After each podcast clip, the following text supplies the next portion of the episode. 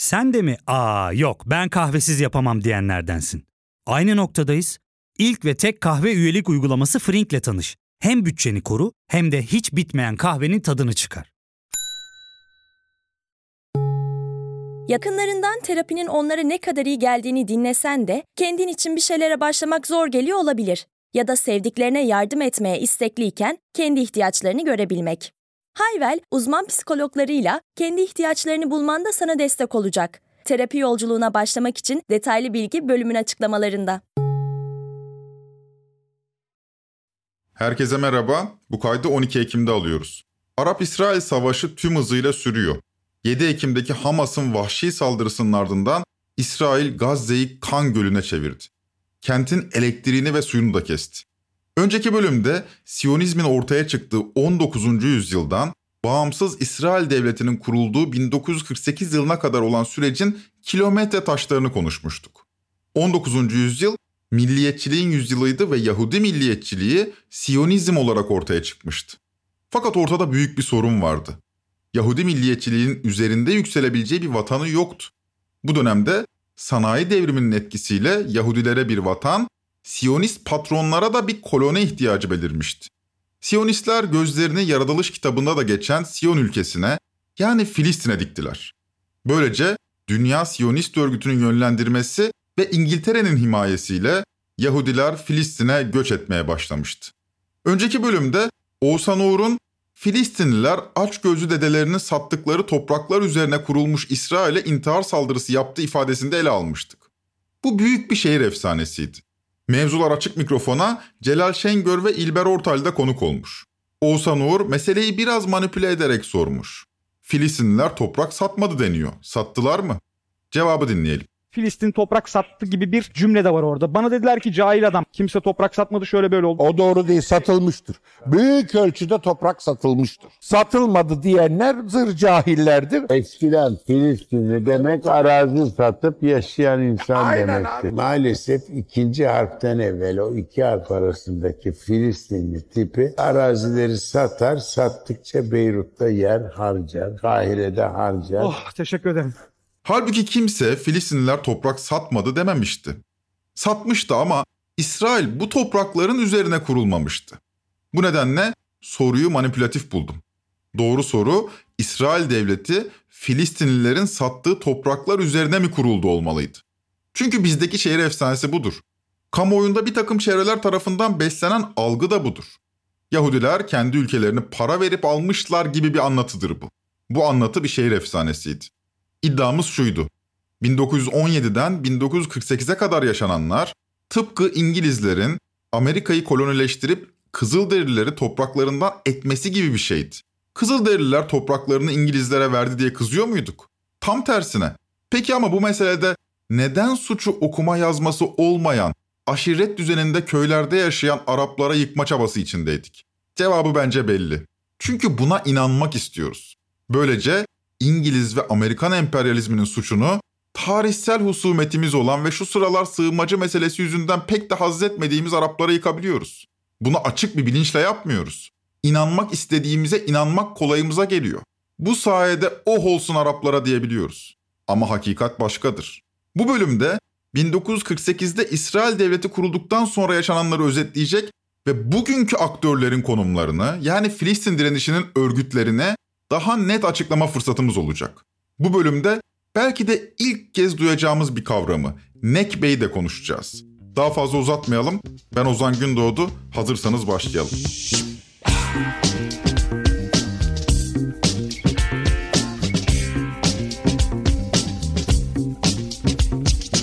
10 Ekim'deki kabine toplantısının en önemli konularından biri Filistin meselesiydi. Erdoğan daha önce de dile getirdiği iddiasını tekrar etti ve 1967 sınırlarını hatırlattı. Orta Doğu'ya kalıcı barışın gelebilmesi ancak Filistin İsrail sorununun nihai bir çözüme kavuşturulmasıyla mümkündür. 1967 sınırları temelinde bağımsız ve coğrafi bütünlüğü haiz, başkenti Doğu Kudüs olan bir Filistin devletinin hayata geçirilmesi gerekiyor. İsrail'in bağımsızlığı 1948'de ilan edilmişti. Peki 1967'de ne olmuştu? Bu bölümde gündemimiz bu olacak. O halde önceki bölümde bıraktığımız yerden devam edelim. 1948 yılı Filistinli Arapların 10 yıllar boyunca unutamayacağı korkunç bir yıl oldu. Birleşmiş Milletler'in Filistin'i ikiye böldüğü 29 Kasım 1947'den İsrail'in bağımsızlığını ilan ettiği 14 Mayıs 1948'e kadar Filistin köylerinde paramiliter Siyonist çeteler adeta terör estirdi. İngiltere o yıl içinde Filistin'den çekileceğini duyurmuş, Siyonist paramiliter çeteler Arap köylerine saldırılara girişmişti. Bu çetelerin başını Hagana ordusuyla işbirliği içindeki İrgun çetesi çekiyordu. İrgun çetesi en büyük katliamını 9 Nisan 1948'de Deir Yassin köyünde gerçekleştirmiş, köydeki 254 Filistinli öldürülmüştü. ABD'li gazeteci Lenny Brenner, The Iron Wall kitabında Deir Yassin köyündeki katliama katılan İrgun savaşçısı Menahem Begin ile konuşmuş. Bizim İrgun savaşçıları Arapların gözünde korkunç birer efsaneydi. Adlarını duyduklarında titriyorlardı. Bütün ülkedeki Araplar durdurak tanımaz bir paniğe kapılıp can korkusuyla kaçışmaya başladılar. Kitle halindeki bu kaçış çok geçmeden kontrolden çıkıp toplu bir çılgınlığa dönüştü. Deir Yassin katliamı sadece sembolik önemdedir. Benzer katliamların onlarcası 1947-48 yıllarında Filistin'de yaşandı. 1947'de Birleşmiş Milletler bölünme planı açıklandığında öngörülen İsrail sınırlarında 800 bin Filistinli Arap yaşarken bağımsızlığın ilan edildiği tarihe kadar bu sayı 165 bine gerilemişti. Çeteler eliyle 650 bin Filistinli Arap topraklarından ya sürülmüş ya da katledilmişti. Bu da 1.3 milyonluk Filistinli Arap nüfusun yarısı ediyordu. Halkın yarısının kendi ülkesinde mülteciye dönüştüğü bu koşullar altında 14 Mayıs 1948'de İsrail devleti bağımsızlığını ilan etti. 14 Mayıs'ı 15 Mayıs'a bağlayan gece 5 Arap devleti Mısır, Suriye, Lübnan, Ürdün ve Irak İsrail'e savaş ilan etti.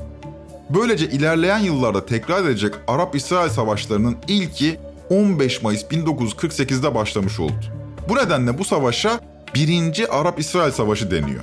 Savaşın başlamasıyla birlikte Birleşmiş Milletler ara bulucu olarak İsveçli bir asker, insan hakları savunucusu ve diplomat olan Folk Bernadotte'u görevlendirmişti. Bernadotte, mültecilerin köylerine dönebilmesi, müzakereler yoluyla sınırların tespit edilmesi ve iki ülke arasında ekonomik işbirliği kurulması için görüşmelere başladı. Fakat Bernadotte'un önerileri Siyonist hedeflere uygun değildi. Savaşın başlamasının hemen ardından yaptığı açıklamayı dinleyelim. Bir ara bulucu olarak Filistin'deki görevime devam edebilmeyi umut ediyorum. Biz de bunu umut ediyoruz. Bu bir aksilik. Başta başarı elde etmiş olduğumuzu söyleyebilirim. İnişler ve çıkışlar yaşıyoruz. Şu anda inişteyiz. Ancak umudumu kaybetmiş değilim. Hala bu görevden bir sonuç alabileceğimize inanıyorum. Bernadotte 11 Haziran 1948'de Birleşmiş Milletler'in ateşkes kararını İsrail'in ve Arap devletlerinin gönülsüzce imzalamasını sağladı. Filistin'e barış gelmiş miydi? Henüz elimizde bir ateşkes vardı ama barış anlaşması yoktu. Bernadotte'un çabaları kritik önemdeydi ve Birleşmiş Milletler'den de yetki almıştı. Ateşkes sağlanmıştı ve bir barış anlaşması metni 16 Eylül 1948'de Bernadotte tarafından taraflara bildirildi. Ama bir gün sonra Bernadotte 17 Eylül 1948'de Siyonist militanlarca öldürüldü. Barış umutları böylece suya düştü. Saldırı Stern adlı Siyonist terör örgütü militanlarınca gerçekleştirildi. Örgütün lideri Isaac Shamir'di. Peki kimdi bu kişi? Darel Celil Araştırma Merkezi Başkanı Gazi Sadi dinleyelim. İshak Şamir. Lehi ya da bilinen adıyla Stern örgütünün lideri Isaac Shamir'di. Shamir daha sonra İsrail Başbakanı olacaktı. O anılarını İbranice olarak yayınladı. Biz de bunları tercüme ettik. Anılarında gerçekleştirdiği terör eylemlerini gururla anlatıyordu. Stern örgütü Shamir 1980'den 86'ya kadar İsrail'de Dışişleri Bakanlığı, 1986'dan 1992'ye kadar İsrail'in Başbakanlığı görevini üstlenecekti. Shamir'i bu bölümde bir daha anacağız. Bernadotte'un öldürülmesiyle ateşkes de sona erdi ve 1948 Arap-İsrail Savaşı 10 Mart 1949'a kadar sürdü. Ertesi gün İsrail Birleşmiş Milletler'e üye olarak kabul edildi. Savaş İsrail'in zaferiyle sonuçlanmıştı. Birinci Arap-İsrail Savaşı'nın sonunda İsrail 5 Arap ülkesiyle ayrı ayrı barış anlaşmaları imzaladı. Savaşa girmiş olan Ürdün, Batı Şeria'ya, Mısır'da Gazze şeridine asker yığdı. Kudüs'ün kontrolü ise batıda İsrail, doğuda Ürdün arasında bölündü. Gazze ise Mısır'ın oldu. Böyle bir barışın, böyle karmaşık bir barışın uzun sürmeyeceği açıktı. Çünkü ortada 700 bin sürgün Filistinli ve on binlerce ölü bırakılmıştı. Stern ya da Irgun gibi Siyonist terör örgütleri de saldırılarına devam ediyordu. Filistinli Araplar 1948 Arap-İsrail Savaşı'nın başladığı gün olan 15 Mayıs'a Nekbe demekteler. Anlamı büyük felaket. İsrail için bağımsızlığın ilan edildiği gün Filistinliler için bir yaz günü. Mor ve Ötesi de Nekbe için bir şarkı bestelemiş. Kutlayanım var, ağlayanım da diyorlar. Kutlayanım var Ağlayanım da Baksana bayrak Bana bomba Kutlayamazsan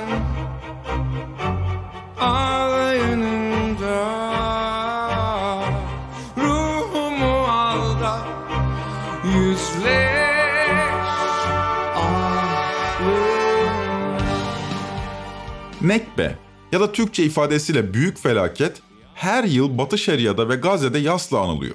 Aynı gün Gazze'yi çeviren surların öte tarafında ise İsrail bağımsızlığını kutluyor. Nekbe gününden sonra yüz binlerce Filistinli mülteci Mısır, Ürdün ve Lübnan'ın yolunu tuttu. Bugün 12,5 milyon Filistinlinin 8,5 milyonu dünyanın çeşitli yerlerinde mülteci olarak yaşıyor. Mülteci kampları ise Filistin direnişine katılmak için bekleyen Arap gençlere ev sahipliği yapıyor. 1948 Arap-İsrail Savaşı sadece yüz binleri yurdundan etmedi. Aynı zamanda bir başka politik akımın da doğmasını kışkırtacaktı.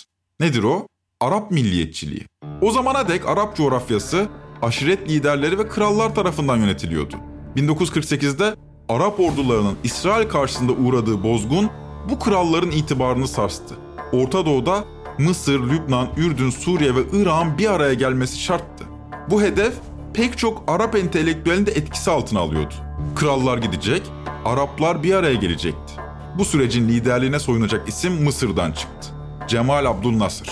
Nasır'ın iktidara geldiği 1956'da yaptığı ilk iş İngiliz ve Fransızların işlettiği Süveyş kanalını millileştirmek oldu. Laik, milliyetçi ve bir tür devlet kapitalizmiydi Nasır'ın yolu. Baas Partisi de Abdülnasır öncülüğünde Orta Doğu'ya yayıldı. Bu partinin yani Baas'ın son temsilcisi Beşar Esad idaresindeki Suriye'de iktidarını korumaktadır. Eleştirilecek pek çok noktası olmakla birlikte laik sosyalist Arap milliyetçisi Baas, Arapların pek az kullandığı bir kavramı gündelik dile yerleştirmişti. Nedir o? El vatan.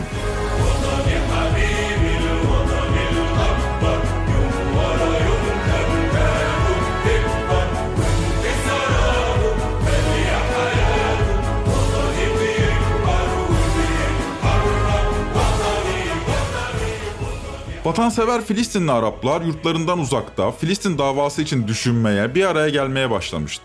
Yurtları ikiye bölünmüş, Gazze şeridi Mısır himayesine, Bata Şeria bölgesi ise Ürdün himayesine geçmişti.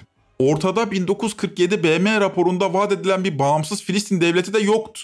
Bu tarihlerde Filistin bayrağı Mısır ve Ürdün bayraklarıyla yan yana gelebiliyordu ancak. Şu meşhur kırmızı üçgen yanına iliştirilmiş siyah, beyaz ve yeşil bayrak. Peki ya ulusal bir marş? Onu da Filistinli şair İbrahim Takan yazıyor. Gayri resmi Filistin Ulusal Marşı'nın adı Mavtini yani vatanım. موطني موطني الشباب لن يكل همه أن يستقل أو يميل أو يميل نستقيم إلى الردى ولن نكون للعباد كالعبيد Vatanım, vatanım. Gençlik asla yorulmayacak. Ta ki bağımsız olana ya da onlar ölene dek. Filistinlilerin vatanı vardı. Ulusal marşları vardı. Bayrakları da vardı ama devletleri yoktu. Toprakları da işgal altındaydı. Bağımsız bir Filistin devleti kurmak da o sıralarda vatansever Filistin gençlerinin hayalini süslüyordu. O gençlerden biri bu davaya ömrünü adayacaktı. 1948 savaşına katıldıktan sonra Mısır'a iltica edip burada Filistinli Öğrenci Birliği'ni kuran bu kişinin adı Yaser Arafat'tı.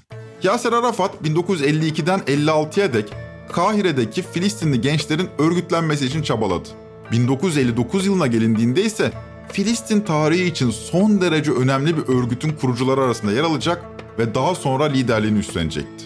Bu örgütün adı Filistin Ulusal Kurtuluş Hareketi ya da çok daha fazla bilinen adıyla El Fetih. Fetih o yıllarda Filistin diasporası tarafından kurulan irili ufaklı örgütlerden en büyüğüydü. Bu örgütler 1964 yılında bir araya gelecek ve Filistin Kurtuluş Örgütü yani kısa adıyla FKÖ'yü kuracaktı. Bu örgütün en büyük destekçisi ünlü Mısır lideri Arap milliyetçisi Cemal Abdülnasır'dı. Fakat sadece Abdülnasır anarsak yanlış yaparız. Aynı anda Suriye'de de Hafız Esad hükümeti kurulmuştu. Mısır ve Suriye'den oluşan bu Arap Birliği'ne Ürdün de katılacaktı ve FKÖ'nün arkasında Arap Birliği vardı. Arap Birliği de Sovyetler Birliği ile temas halindeydi. Yani böyle bir dış politik bağlamı var işin. Bu tarih itibariyle yani 1964'te Filistin'de Ramallah ve Doğu Kudüs'ü Ürdün, Gazze şeridini ise Mısır kontrol ediyordu. İsrail'in başkenti ise Tel Aviv'di. Taraflar yeni bir savaşa hazırlanıyorlardı. Barut fıçısı 5 Haziran 1967'de patladı ve sadece 6 gün sürdü. Sonuç Arap Birliği için kelimenin gerçek anlamıyla bir bozgundu. İsrail Filistin'in tamamını ele geçirmişti. Yetmemiş Golan Tepeleri ve Sina Çölü'nde işgal etmişti. İsrail 6 gün savaşında Mısır kontrolündeki Sina Yarımadası ve Gazze şeridi ile Ürdün kontrolündeki Batı Şeria ve Doğu Kudüs'ü Suriye'ye ait olan Golan Tepeleri ile birlikte işgal etti. Yani 6 günde topraklarını üçe katladı. Dahası Doğu Kudüs'ü ve Golan Tepelerini ihlak, Kudüs'ün tamamını da başkent ilan etti. 5-10 Haziran 1967 yılında yaşanan savaşa 6 gün savaşları adı veriliyor. Savaşın Araplar için bozgunla sonuçlanmasının ardından Abdülnasır istifa etse de halkın yoğun isteği üzerine görevine tekrar devam etti. Filistin davası bu tarihten itibaren 67 sınırlarını savunmaya başladı. İsrail Kudüs'ten, Ramallah'tan ve Gazze'den çekilmeli, burada bir Filistin devleti kurulmalı, Golan Tepeleri de Suriye'ye bırakılmalı. İşte 67 sınırlarıyla söylenen talepler bunlardı. Burada kısa bir ara, döndüğümüzde 67 Savaşı'nın etkilerini konuşacağız. Ya fark ettin mi? Biz en çok kahveye para harcıyoruz. Yok abi, bundan sonra günde bir. Aa, sen Frink kullanmıyor musun? Nasıl yani? Yani kahvenden kısmına gerek yok. Frink'e üye olursan aylık sadece 1200 TL'ye istediğin çeşit kahveyi istediğin kadar içebilirsin. Günlük 40 TL'ye sınırsız kahve mi yani? Çok iyiymiş. Aynen. Hatta şu anda 200 TL'lik bir indirim kodu da var. E hadi hemen indirip üye ol da bu fırsatı kaçırma. Terapiye başlamak, içinden çıkamadığın döngüleri kırmak, bazı yanlış bulduğun kararlarını değiştirmek ve kendinle beraber daha huzurlu bir yaşam inşa etmek için atabileceğin en değerli adımlardan biri. Hayvel ile yoğun yaşam tempona uyum sağlayarak online terapi seanslarını takvimine göre ayarlayabilirsin. Bini aşkın uzmandan sana en uygun terapisti seçebilir, podb10 koduyla indirimden yararlanabilirsin. Detaylı bilgi açıklamalardaki bağlantıda. 6 gün savaşlarının önemli bir etkisi daha oldu. Nasıl ki 1948 savaşı Arap krallarına dönük öfkeyi arttırarak Arap milliyetçiliğinin yükselmesine neden olmuştu. 1967'deki 6 gün savaşı da Arap milliyetçiliğinin krize girmesine neden olacaktı. Filistin'de yükselen yeni akım sosyalizmdi. 6 gün savaşlarından 5 ay sonra Filistin davasındaki diğer kritik bir örgütün kuruluşuna şahitlik ediyoruz. Daha önce 1959'da kurulan El Fetih'i ve daha sonra El Fetih gibi örgütlerin bir araya gelmesiyle 64'te kurulan FKÖ'yü konuşmuştuk. Artık takvim yaprakları 11 Aralık 1967'yi gösteriyor. Bu sefer kahramanımız bir Arap Hristiyanı olan George Habeş.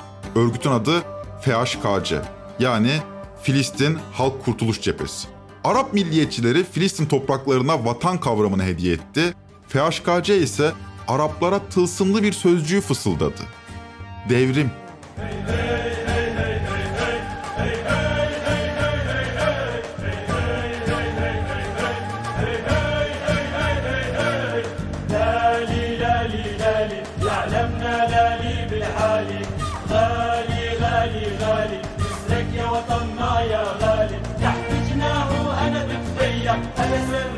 لالي لالي FHKC ve George Habeş Filistin davasını dünya soluna tanıttı. İstekleri milliyetçi aşırılıklardan uzaktı. Çözümleri iki devletli değil, tek devletli Filistin'di. Fakat bu Filistin iki uluslu yani Yahudiler ve Arapların bir arada yaşadığı bir ülke olmalıydı. FHKC antisyonist olduğunu söylüyor ama antisemitist olmadığını vurguluyordu. Yahudi sosyalistlerinin de desteğini almayı başarmışlardı. Dünya solda FHKC'nin destekçisiydi. Zaten Güney Amerika'daki gerilla hareketlerinin başarıya ulaşması nedeniyle gerilla savaşları popülerleşiyordu. Derken Vietnam Savaşı gerillalara ilişkin sempatiyi daha da arttırıyordu. Bu sempati Türkiye'deki 68 kuşağında derinden etkileyecekti. FHKC'nin ve FKÖ'nün bağımsızlık mücadelesinin karşısında ABD emperyalizmi bulunuyordu. Türkiye'de henüz silahla tanışmayan devrimci gençlik ise Filistin'e dayanışıyor. Türkiye'deki ABD üslerinin Filistin'e karşı kullanıldığını anlatıyor ve üslerin kapatılmasını istiyordu. Devrimci gençliğin önde gelen isimleri FHKC eğitim kamplarının yolunu tutuyordu. Dev genç liderlerinden Mustafa Yalçıner'in Cumhuriyet Gazetesi'ne iki yıl önce verdiği demeç zamanın ruhunu anlamak için çok faydalı. Olayların zinciri o kadar bizi Filistin'e gitmeye hazır hale getirmişti ki bunu hiç kendi aramızda konuşmamamıza rağmen bir gün dede Hüseyin İnan biz dede derdik. ODTÜ'nün yurdunun önünde ikinci yurttu. Çimenlerin üstünde otururken ben geldi. Filistin'e gitmeye ne dersin gidelim dedi. Ben de tabii dedim hadi gidelim. Bir saniye bile düşünmedim. Hemen e, gitme hazırlıklarını yapmaya başladık. Dede e, beni de elde bir diye kaydetti, yazdı. Filistin bağımsızlık mücadelesi veriyordu. Türkiye'deki devrimciler de tam bağımsız Türkiye diyordu. Her ikisi de ABD emperyalizmine karşı mücadele ediyordu. Her ikisi de Doğu halklarının evlatlarıydı. E coğrafyalar da birbirine yakındı. Böylece Türk ve Arap devrimcileri Filistin davasına ortaklaşa sahip çıktılar. Hatta o kadar ki Filistin'de FHKC, Türkiye'de de THKC kurulmuştu. Lideri Mahir Çayan, Ulaş Bardakçı ve Hüseyin Cevahir olan bu örgütün ilk silahlı eylemlerinden biri İsrail Başkonsolosu Efraim Errom'un kaçırılması ve öldürülmesi olacaktı. Aynı dönemde Deniz Gezmiş, Hüseyin İnan ve Yusuf Aslan tutuklanmış ve idama mahkum edildiğinde de bu sefer FHKC'nin İsrail'e karşı düzenlediği dayanışma eylemleri yaşandı. Burada ilginç bir hadise Filistin direnişi 1950'li ve 60'lı yıllarda Arap milliyetçiliğinin, 70'lerde sosyalistlerin, 80'lerden sonra da İslamcıların ilgi alanına girdi. Bu tarihten yeterince haberdar olmayan kimseler İslamcılar ile sosyalistlerin Filistin'e sahip çıkmasını doğru yorumlayamıyorlar. Şaşırıyorlar. Mesela Türkiye İşçi Partisi, Türkiye Komünist Partisi, Sol Parti gibi partiler Filistin'e sahip çıkınca hemen İslamcı mı oldunuz deniyor. Halbuki çeşitli tarihlerde hem sosyalistler hem İslamcılar Filistin davasının öncüleri oldular. Peki tüm bu süreçte 50'lerde, 60'lar ve 70'lerde İslamcılar neredeydi? Bu soru İslamcıların kendi tarihleriyle yüzleşmeler açısından da önemlidir. Siyaset bilimci Nuray Mert, Medyaskop'a bu konu hakkında konuşmuş. Türkiye'de aslında İslami kesim pek Filistin meselesine sahip çıkmazdı. Hatta ben bu konuda bir öğrencime doktora konusu olarak önermiştim. Güzel bir doktora tezi yazdı. O dönemin gazetelerine, dergilerine bakın İslamcı pek Filistin davasından bahseden çıkmaz. Çünkü o işte solcu anarşistler de tırnak içerisinde Türkiye'de FKÖ kamplarına giderdi falan ve bu bir anarşizm olarak Türkiye'deki anarşistleri de falan destekleyen bir çerçeve olarak görülürdü. Ne zaman ki Hamas ilk Filistin'in temsiline soyundu ve güçlendi. O zaman İslamcılar eskiden göstermedikleri kadar fazla ilgi göstermeye başladılar. İşin o tarafı da ayrı. Bu söylem hakikattir ama İslamcılar için yüzleşmesi zor bir hakikattir. Ben de siyasal İslamcılık kitabına çalışırken uzun uzun İslamcı dergiler arşivini karıştırmış, 70'li yıllarda Filistin davası hakkında yazılanları bulmaya çalışmıştım. İslamcılar son derece antisemitikti. Yahudi düşmanlarıydı. Ama Filistin davasına sahip çıkmıyorlardı. Ta ki 1979 İran İslam devrimi ve aynı yıl Sovyetlerin Afganistan'a girmesine kadar. Bu iki olay Türkiye'deki İslamcıların dünyanın geri kalanındaki Müslümanlara daha fazla kulak kabartmasına neden oldu. Zaten Filistin'de de FHKC'nin gücü kırılıyor, Müslüman kardeşler güç kazanıyordu. Artık 1980'lere giriyorduk. İsrail'in başına paramiliter Siyonist Stern örgütünün eski lideri Isaac Shamir geçmişti. Filistin işgali genişliyor, direniş gücü kırılıyordu. Tablo umutsuza yakındı. Derken bir mucize oldu. Dünya tarihinde eşine pek az rastlanacak bir şeydi bu. Takvim yaprakları 8 Aralık 1987'yi gösterirken Filistin halkı kelimenin gerçek anlamıyla ayaklandı. Böyle bir şey görülmedi daha önce. Sadece kentlerde değil, köylerde, kasabalarda, en ücra köşelerde, her yerde, her yerde sokaklardaydı Filistinliler. Çoluk, çocuk, genç, yaşlı, kadın, erkek. Bu sefer silahlı direniş grupları yoktu sahada.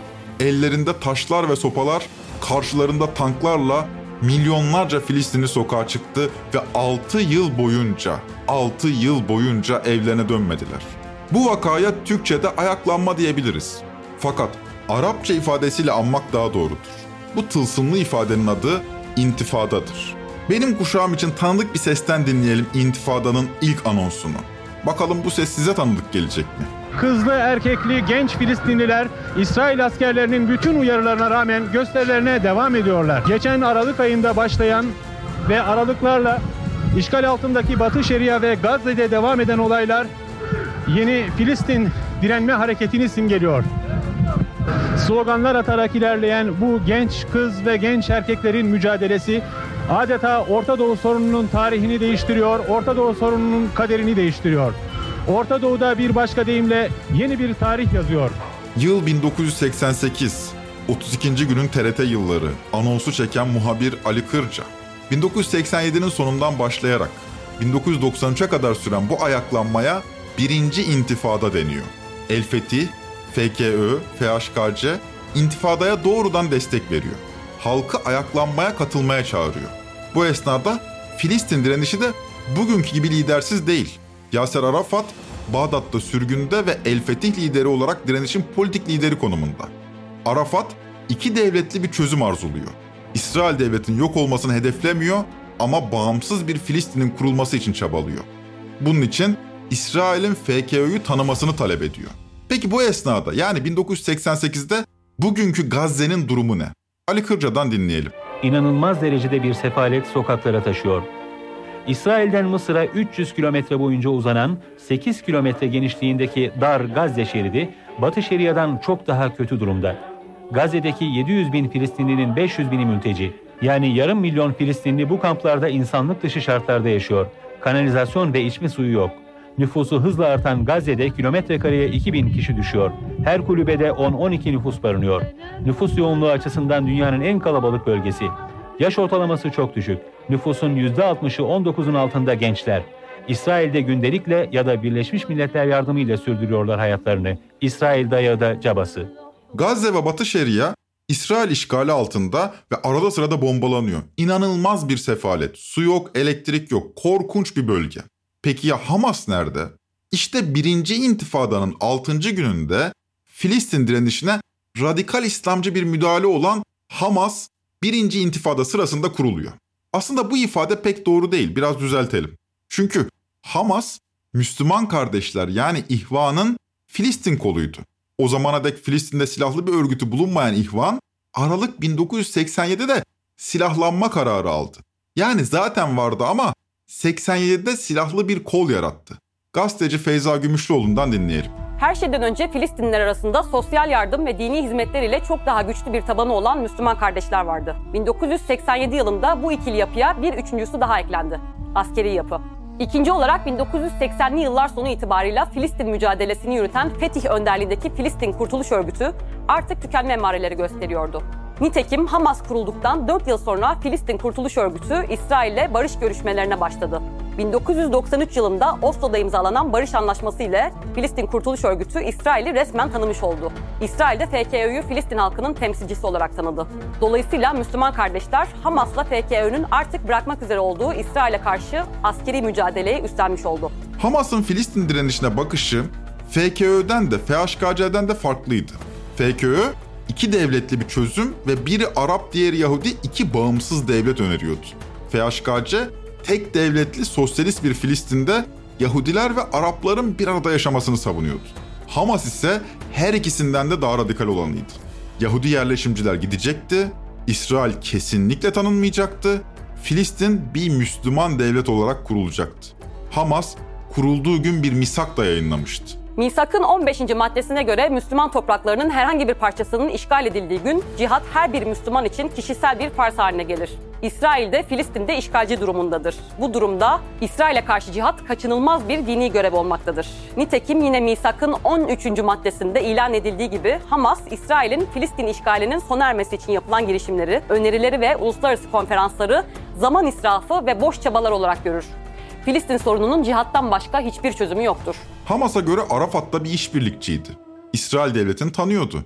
Bu aynı zamanda İslam'a da hakaretti. Böylece Filistin direnişi bir aradılığını kaybetti. Bu nedenle pek çok analiste göre Hamas'ın güçlenmesi İsrail'in işine gelen bir gelişmeydi. Buradan hareketle Hamas'ın kurulmasına yardımcı oldu İsrail diyenler de var. Bu sayede işgale devam edebilecek, uluslararası kamuoyuna İsrail işgalini bir din savaşı olarak tanıtabileceklerdi. Bu nedenle Hamas ile İsrail arasında bir tür tuhaf işbirliği olduğunu söyleyen analistler de var. İsrail devleti yok edilene dek cihat şeklinde özetlenebilecek Hamas davası 7 Ekim 2023'te kelimenin gerçek anlamıyla bir intihar saldırısı düzenledi. Bu saldırının biçimi, sivillerin, kadınların ve çocukların hedef alınması ne hukuken ne siyaseten ne de ahlaken meşru. Ama hadi bunu yargılamayalım ama en önemlisi stratejik olarak da hedefi anlaşılamayan bir harekattı. 7 Ekim saldırısı bir canavarı tetiklemiş ve bu canavarı Filistin halkının üzerine salmıştı. Bugün Gazze'de su ve elektrik yok ve 42 kilometre karede yaşayan 2 milyon Filistin'in üzerine bombalar yağıyor. Korkunç görüntüler var. Ve tüm bunlar neden oluyor? İngiltere ve daha sonra ABD emperyalizminin hiç üzerine vazife değilken, hiç üzerine vazife değilken, kendi ana vatanlarının binlerce kilometre uzağında bambaşka topraklarda halklar adına karar verebilme cüreti yüzünden oluyor. 1917'de başlayan kolonileşme bugün kimin haklı kimin haksız olduğu karmaşıklaşan bir kan gölü yaratıyor. Filistin davası bir kör düğme dönüşmüş durumda. Haklının kim olduğu belli de doğrunun ne olduğu belirsiz. Savaşın tüm acımasızlığını kara mizahla kavrayabiliyoruz ancak. Çünkü vicdanımız doğru yönetemiyor bu vahşeti. Ferhan Şensoy'un savaşı hicivle karıştırarak anlattığı o şarkısı bugünlerde anılmayı daha çok hak ediyor. One, two, three, four Savaş yüksek oktanlı Gayet boktan bir şeydir Bir düğmeye basarsın Birden başlar katliam. Hangi düğmeye bassan Artık durmaz katliam. Hangi akuru basan Artık bana fark etmez. Yaylalar yaylalar Yaylalar yaylalar. Savaş yüksek oktanlı Gayet boktan bir şeydir. Hemen ölürsen yırttın Kim kazansa fark etmez. Önceki bölümde sizlere İsrail Devleti'nin nasıl kurulduğunu anlattık. Bu bölümde de Filistin direnişinin başı çeken örgütlerinin tarihsel seyrini sunmuş olduk. Bu hikayede tutulacak bir taraf var mı bilemiyorum. Ama savaş denilen bu illetin bu kadar insansızlaştığı ve gaddarlaştığı bir yüzyılda artık FKÖ, FHKC ve Hamas gibi silahlı örgütlerin başarı şansının olmadığını düşünüyorum. Fakat yine de kendi adıma Filistin bayrağına sahip çıkmak gerektiğini biliyorum. Bunun Filistin halkına ne faydası var? Çaresizim, bilemiyorum. Filistin davası tarihin en haklı davalarından biriydi ama işte böyle deyip duruyoruz. Nereye gider, sonu ne olur? Şimdiden tahmin etmek zor. Bunu bize tarih gösterecek.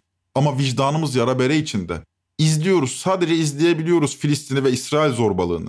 Fakat tüm bunlar bir ulusal kurtuluş hareketinin liderlik ve strateji sorununun ne kadar önemli olduğunu da ortaya koyuyor. 1917'de başlayan Filistin'in kolonileştirilmesi sürecinin bir benzeri aynı tarihte Anadolu'da da denenmişti. Filistin'de başarılan şeyin bu topraklarda başarılamamasının en önemli nedeni kimdi? Çok açık. Mustafa Kemal Atatürk. Ona saygılarımızla bitirelim. Bu toprakların başına pek az iyi şey geldi. Bugünden bakınca anlaşılıyor ki bu başımıza gelen şeylerin en iyilerinden biri Atatürk'tü. Tüm bunları bizler yaşamadıysak Kurtuluş Savaşı'nın galibiyetle sonuçlanmasındandır. Sakarya Marşı'nda denildiği gibi. Cumhuriyet'in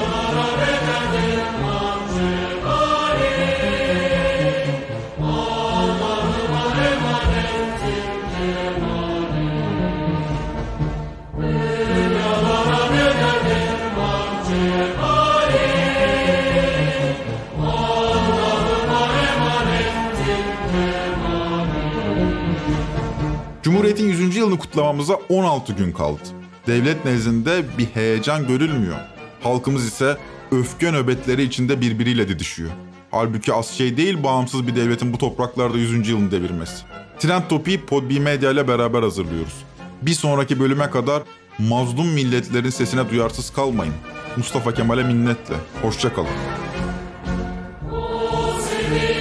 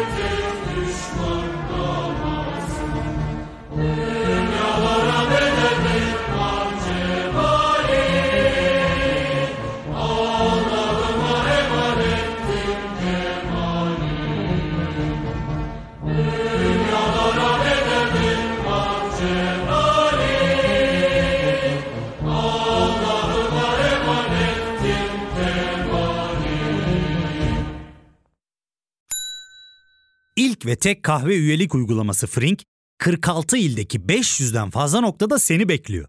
Açıklamadaki kodu girerek sana özel 200 TL'lik indirimden faydalanmayı unutma. Hadi sen de Frink üyeliğini başlat, kahven hiç bitmesin.